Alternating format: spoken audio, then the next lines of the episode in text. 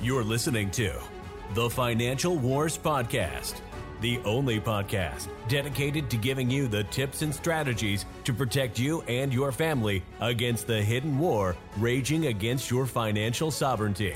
To learn more about this war and how to protect you and your family's wealth, go to financialwars.com and sign up for our financial sovereignty newsletter today. Go to www.financialwars.com. Stay tuned because this week's episode of Financial Wars starts in three, two, one. Can you really make a living from trading?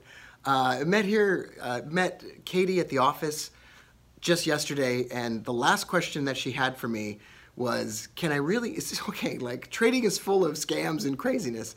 Can I actually make a living from trading? And the answer is if you're willing to spend two years of your life perfecting, refining, concentrating, and focusing on one method, and you're willing to undergo all of the disappointment when that method isn't successful for a short period of time, if you're willing to put up with that, even though it doesn't go perfectly all the time, then absolutely yes. But the world is filled with the failures of traders who latched onto something, got really excited about it, and then as soon as it didn't do exactly what they wanted, they quit.